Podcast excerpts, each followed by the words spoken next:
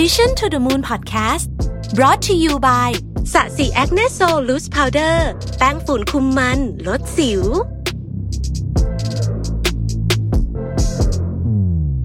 สวัสดีครับ ยินดีต้อนรับเข้าสู่ Mission to the Moon Podcast นะครับ คุณอยู่กับผมรวิศ หาญอุตสาหะครับ วันนี้อยากจะมาชวนคุยเรื่องอัฟกานิสถานนะครับ แต่ไม่ได้คุยประเด็นทางการเมืองระหว่างประเทศที่ตอนนี้กำลังร้อนแรงเลยเพราะว่า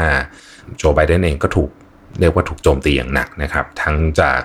ในประเทศเอง จริงๆ ถูกทั้ง Republican ทั้ง Democrat เนี่ยก็หนักหนาพอสมควรนะครับ แล้วก็มีชาติพันธมิตรอีกนะฮะ แล้วก็ประชาคมโลกต่างๆ แต่ว่าวันนี้อยากจะมา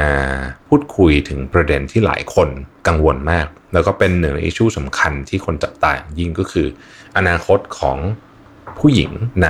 อัฟกานิสถานนะครับ ว่าจะเป็นยังไง ภายใต้การปกครองของตาลิบัน เพราะต้องบอกว่า ประวัติที่ผ่านมาในช่วงที่ตาลิบันปกครองอัฟกานิสถานอยู่ 5 ปีเนี่ยนะครับเมื่อ 20 กว่าปีที่แล้วเนี่ยไม่ค่อยดีไม่ดีมาก ๆ เลยแหละนะครับ ก็ต้องบอกว่าทันทีที่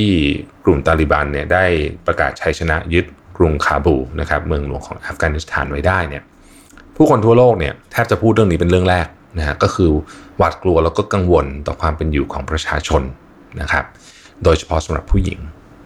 ผู้คนเนี่ยต่างเกรงกลัวว่ายุคมืดเนี่ยจะกลับมาอีกนะครับ แล้วก็ต้องบอกว่านับจากนี้เป็นต้นไปเนี่ยคาดเดาสถานการณ์ได้ยากนะฮะเพราะว่าการยึดประเทศครั้งนี้ของกลุ่มตาลิบันเนี่ยนะครับถ้าพูดถึงในแง่ของความรุนแรงนะก็คือการใช้กำลังต่อสู้กันเนี่ยก็น้อยกว่าที่คาดไว้ อย่างในกรณีของกรุงคาบูเนี่ยแทบไม่มีการต่อต้านนะฮะแล้วก็อีกหลาย ๆ เมืองเนี่ยก็คือยอมตกอยู่ภายใต้ การปกครองของตาลิบันโดยไม่ได้มีการขัดขืนนะครับ แล้วถ้าเราเห็นภาพข่าวนะฮะโฆษกของกลุ่มตาลิบันเนี่ยก็ออกมานั่งแถลงข่าวเป็นภาษาอังกฤษด้วยเนี่ยนะฮะซึ่งปกติเขาก็ไม่ได้มีแบบนี้นะฮะไม่ได้ทำแบบนี้เนี่ยแล้วก็มีการพยายามจะบอกว่าจะเคารพสิทธิมนุษยชนของทุกคนต่างๆนานาแล้วก็พูดถึงเรื่องผู้หญิงว่าจะไม่กดขี่ข่มเหงทำร้ายอะไรแบบนี้เนี่ยนะครับ คือถ้าทางมาดูเนี่ยสันติไม่รุนแรงเหมือนสมัยก่อน แล้วก็ก็ดูมีความ ต้องใช้คำว่าใหม่กว่าเดิมก็ได้นะครับ แต่ว่าคำแถลงการที่บอกว่าจะเคารพสิทธิสตรี ภายใต้กรอบกฎหมายของศาสนาอิสลามนะครับ อันนี้เป็นจุดที่คนบอกว่ามันยังต้องต้องมีการตีความคำพูดนี้กันอีกเยอะ แล้วท่าทางของจริงเนี่ยจะเป็นยังไงก็ต้องไปดูในรายละเอียดอีกนะครับ อย่างก็ดีเนี่ยตอนนี้ก็มีการแจกผ้าคลุมศีรษะตามบ้านนะฮะเพื่อแสดงออกว่าสนับสนุนให้ผู้หญิงออกมาเรียนแล้วก็ทำงาน อันนี้คือท่าทางตอนแรกนะครับ อย่างไรก็ตามเนี่ยพอผ่านมาสักระยะหนึ่งเนี่ยหลายคนก็เริ่มเห็นว่าเอ๊ะมันดูจะไม่เป็นแบบนั้นนะฮะความเชื่อของประชาชนเนี่ยดูไม่ค่อยจะมั่นใจสักเท่าไหร่ เราได้เห็นภาพของประชาชนชาวอัฟกันจำนวนมากนะฮะพยายามจะหนีขึ้นเครื่องบินเพื่อออกจากประเทศนะครับต้องบอกว่าณขณะนี้เนี่ยจุดยุทธศาสตร์ก็คือสนามบินเนี่ยโอ้โหกำลังเป็นอะไรที่เปราะบางมากๆ ผู้หญิงจำนวนมากเนี่ยนะครับที่เคยทำงานเคยออกมาข้างนอก ต้องหลบซ่อนตัวเพราะว่ากลัวถูกทำร้ายนะครับ เหตุใดการกลับมาของกลุ่มตาลิบันจึงเป็นเรื่องน่าหวาดกลัวสำหรับผู้หญิงเช่นนี้นะครับ เราก็ต้องย้อนกลับไปดูว่าชีวิตของผู้หญิงภายใต้ยุคของตาลิบันเนี่ยเป็นอย่างไรนะครับ ในปี 1995 เนี่ยตอนนั้นเนี่ยกลุ่มตาลิบันเริ่มเข้ามามีอำนาจนะครับ ชีวิตของผู้หญิงในอัฟกานิสถานก็เปลี่ยนไปนะครับผ้าคลุมแบบหัวจรดเท้าเนี่ยกลายมาเป็นส่วนหนึ่งของชีวิตประจำวัน ผู้หญิงเหล่านั้นถูกบังคับให้อยู่แต่ในบ้าน เจาะนอกบ้านได้ก็ต่อเมื่อ มีผู้ชายในครอบครัวคอยกำกับเท่านั้น พวกเธอถูกห้ามไม่ให้ทำงาน ห้ามให้เรียนหนังสือ ห้ามดูทีวี ห้ามฟังเพลง และห้ามแม้กระทั่งการส่งเสียงหัวเราะ เรื่องความสวยความงามไม่ต้องพูดถึงนะครับ เป็นสิ่งต้องห้ามมากๆ หากใครถูกพบว่าทาเล็บอาจจะถูกถอดเล็บ และทำร้ายร่างกายเพื่อเป็นการสั่งสอนได้ ผู้หญิงเหล่านี้ต่างรู้สึกว่าตัวเองเนี่ยไม่แตกต่างเลยจากการเป็นนักโทษในบ้านตัวเอง แต่การไม่ค่อยได้ออกไปไหน ก็ไม่ได้หมายความว่าโอกาสที่จะถูกรังควานน้อยลงนะครับ ราะกลุ่มตาลิบันบังคับให้มีการปักธงสีขาวไว้บนหลังคาบ้านที่มีลูกสาว แม้จะอ้างว่าเพื่อกันไม่ให้ผู้อื่นมายุ่ง แต่จริง ๆ แล้วคือการอำนวยความสะดวกให้คนเหล่านั้น เลือกเด็กสาวไปแต่งงานด้วย ราวกับการเลือกซื้อสินค้า เด็กสาวที่กลุ่มตาลิบันไปแต่งงานด้วยเนี่ยก็ยังเด็ก ๆ นะครับ อายุสิบกว่าขวบเท่านั้นเองการสูญเสียคนในครอบครัวเป็นเรื่องปกติหญิงสาวผู้ลี้ภัยชาวอัฟกันคนหนึ่งกล่าวว่า พ่อของเธอเนี่ยปฏิเสธการแต่งงานเมื่อหนึ่งในสมาชิกของกลุ่มตาลิบันเนี่ยต้องการแต่งงานกับน้องสาวของเธอ ในวันรุ่งขึ้นเนี่ยพ่อของเธอจึงกลายเป็นศพถูกทิ้งไว้หน้าบ้าน ความสูญเสียการถูกฆ่าการทารุณกรรมเกิดขึ้นเป็นชีวิตประจำวัน ช่วงเวลาความน่ากลัวนี้ไม่ต่างจากนรกบนดินนะครับอย่างไรก็ตามเนี่ยความรุนแรงนี้ลดลงไปอย่างมากเลย เมื่อกลุ่มตาลิบันหมดอำนาจในปี 2001 นะฮะ 20 ปีที่ผ่านมาตั้งแต่ปี 2001 มาจนถึงปีนี้เนี่ย ชีวิตของชาวอัฟกานิสถานเนี่ยได้มีการพัฒนาขึ้นนะครับ โดยเฉพาะผู้หญิงเนี่ยมีการเปลี่ยนแปลงอย่างมากเลย ผู้หญิงมีสิทธิเสรีภาพมากขึ้น ได้รับการศึกษามากขึ้น ถ้าเราเปรียบเทียบให้เห็นภาพเนี่ยในปี 1999 เนี่ยไม่มีเด็กผู้หญิงแม้แต่คนเดียวนะฮะในโรงเรียนมัธยมนะแล้วก็ทั้งประเทศเนี่ยมีเด็กผู้หญิงเพียง 9,000 คนเท่านั้นที่ได้รับการศึกษาระดับประถม แต่ผ่านไปแค่ 4 ปีหลังจากตาลิบันหมดอำนาจเนี่ยหลังจากตาลิบันหมดอำนาจแค่ 2 ปีเนี่ยในปี 2003เนี่ยนะฮะมีเด็กผู้หญิงถึง2ล้าน4แสนคนที่ได้รับการศึกษา ตัวเลขนี้เพิ่มขึ้นเป็น3ล้าน5แสนคนในปัจจุบัน แล้วก็ในมหาวิทยาลัยตอนนี้เนี่ยหนึ่งใน 3 ของนักศึกษาทั้งหมดเนี่ยเป็นผู้หญิง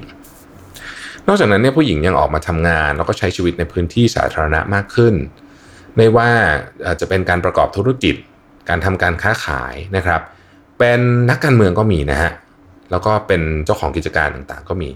ในปี 2019 เนี่ยมีผู้หญิงชาวอัฟกันมากกว่า 1,000 คนที่เริ่มต้นธุรกิจของตัวเอง นี่คือความก้าวหน้าอย่างมากนะฮะแต่ว่าเราก็รู้สึกว่าความก้าวหน้านี้อาจจะกำลังสิ้นสุดลงนะครับแม้ว่าจะมีแถลงการว่าจะเคารพในสิทธิสตรี แต่ว่าการกระทำของกลุ่มตาลิบันเนี่ยออกมาในทางค่อนข้างจะตรงกันข้าม ในช่วงไม่กี่วันที่ผ่านมาเนี่ยรูปผู้หญิงที่ไม่สวมผ้าคลุมศีรษะบนป้ายโฆษณาต่างๆ หน้าร้านเสริมสวย หน้าห้างต่างๆ ร้านค้าต่างๆ ถูกฉีกทิ้งถูกทาสีทับ มีการบุกเข้าไปในบ้านแล้วก็สถานที่ทำงาน เพื่อข่มขู่ผู้หญิงและคนในครอบครัว ในวันที่ 17 สิงหาคมเนี่ยมีผู้หญิงถูกยิงเสียชีวิต เพียงเพราะว่าไม่คลุมไม่ไม่สวมผ้าคลุมศีรษะนะครับรีนาอามิรีเนี่ยผู้เชี่ยวชาญด้านการเมืองการปกครอง ที่ดูแลหรือว่าเฉพาะเจาะจงไปกับอัฟกานิสถานเนี่ยกล่าวว่ากลุ่มตาลิบันใหม่ที่เราเห็นนี้ไม่ใช่กลุ่มที่ดีกว่าสำหรับผู้หญิงอย่างที่พวกเขากล่าวอ้างกัน แต่เป็นกลุ่มตาลิบันที่มีกลยุทธ์โหดร้ายกว่า แล้วก็น่าสะพรึงสียิ่งกว่าในอดีตซะอีกหลายวันที่ผ่านมาเนี่ยในกรุงคาบูมีกลุ่มสตรีออกมายืนถือป้ายประท้วงนะครับด้วยความกลัวว่าสิทธิและเสรีภาพของตนจะถูกริดรอน ถือเป็นเรื่องที่กล้าหาญมากนะครับท่ามกลางสถานการณ์ที่เปราะบางมากๆในตอนนี้ เดี๋ยวเราตามเนี่ยกลุ่มคนที่เป็นผู้นำในการเคลื่อนไหวด้านสิทธิสตรีในช่วง 20 ปีที่ผ่านมาต้องรีบซ่อนตัว เพราะว่าพวกเขาจะถูกบุกตามหาตัวนะครับ ต้องบอกว่าชีวิตเขาอาจจะตกอยู่ในอันตรายได้ คุณเรเน่เมรีเนี่ยได้กล่าวไว้ว่า โอกาสที่ถูกสร้างขึ้นในช่วงเวลา 20 ปีที่ผ่านมาได้หายไปแล้ว กลุ่มตาลิบันไม่สนใจว่าผู้หญิงจะมีความสามารถไหม เพราะสิ่งนี้ไม่สอดคล้องกับแนวคิดอันสุดโต่งของพวกเขา และ เราบอกไม่ได้เลยว่ากลุ่มตาลิบันจะสนับสนุนและให้อิสระผู้หญิงจริงๆไหม เพราะประโยคที่เขาบอกมานั้นมันกว้างเกินกว่าที่จะตีความลงมาเป็นการกระทำได้นะครับ อันนี้ก็คงหมายถึงว่าการพูดถึงเรื่องของกฎหมายของอิสลามที่กลุ่มตาลิบันเคยบังคับใช้แบบสุดโต่งมาเป็นการตีความที่สุดโต่งมากๆนะครับ น่าเป็นห่วงมากอันนี้ต้องบอกจริงเพราะว่าท่าทีของกลุ่มตาลิบันหลังจากที่ยึดกรุงคาบูมาได้เกือบเกือบจะสองสัปดาห์เนี่ยนะฮะดูแข็งกร้าวขึ้น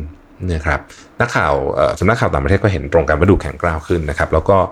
หลังจากที่ทหารของสหรัฐและพันธมิตรถอนตัวออกไปภายในเส้นตายเดิมวันที่ 31 สิงหาคมนี้ ซึ่งณปัจจุบันนี้โจไบเดนคงยังยืนยันอยู่นะครับว่า